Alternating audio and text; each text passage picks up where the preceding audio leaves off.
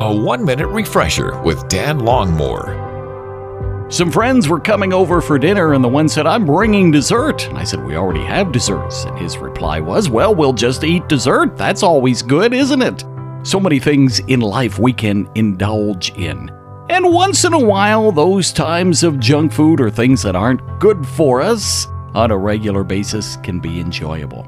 Proverbs chapter 23, though, reminds us that we need to be careful not only with the indulgences of eating and what we do and drinking, but those things that would cause our bodies and minds to be taken away from what God calls us to do, to live for Him, to realize that our bodies are indeed the temple where the Spirit of the living God dwells.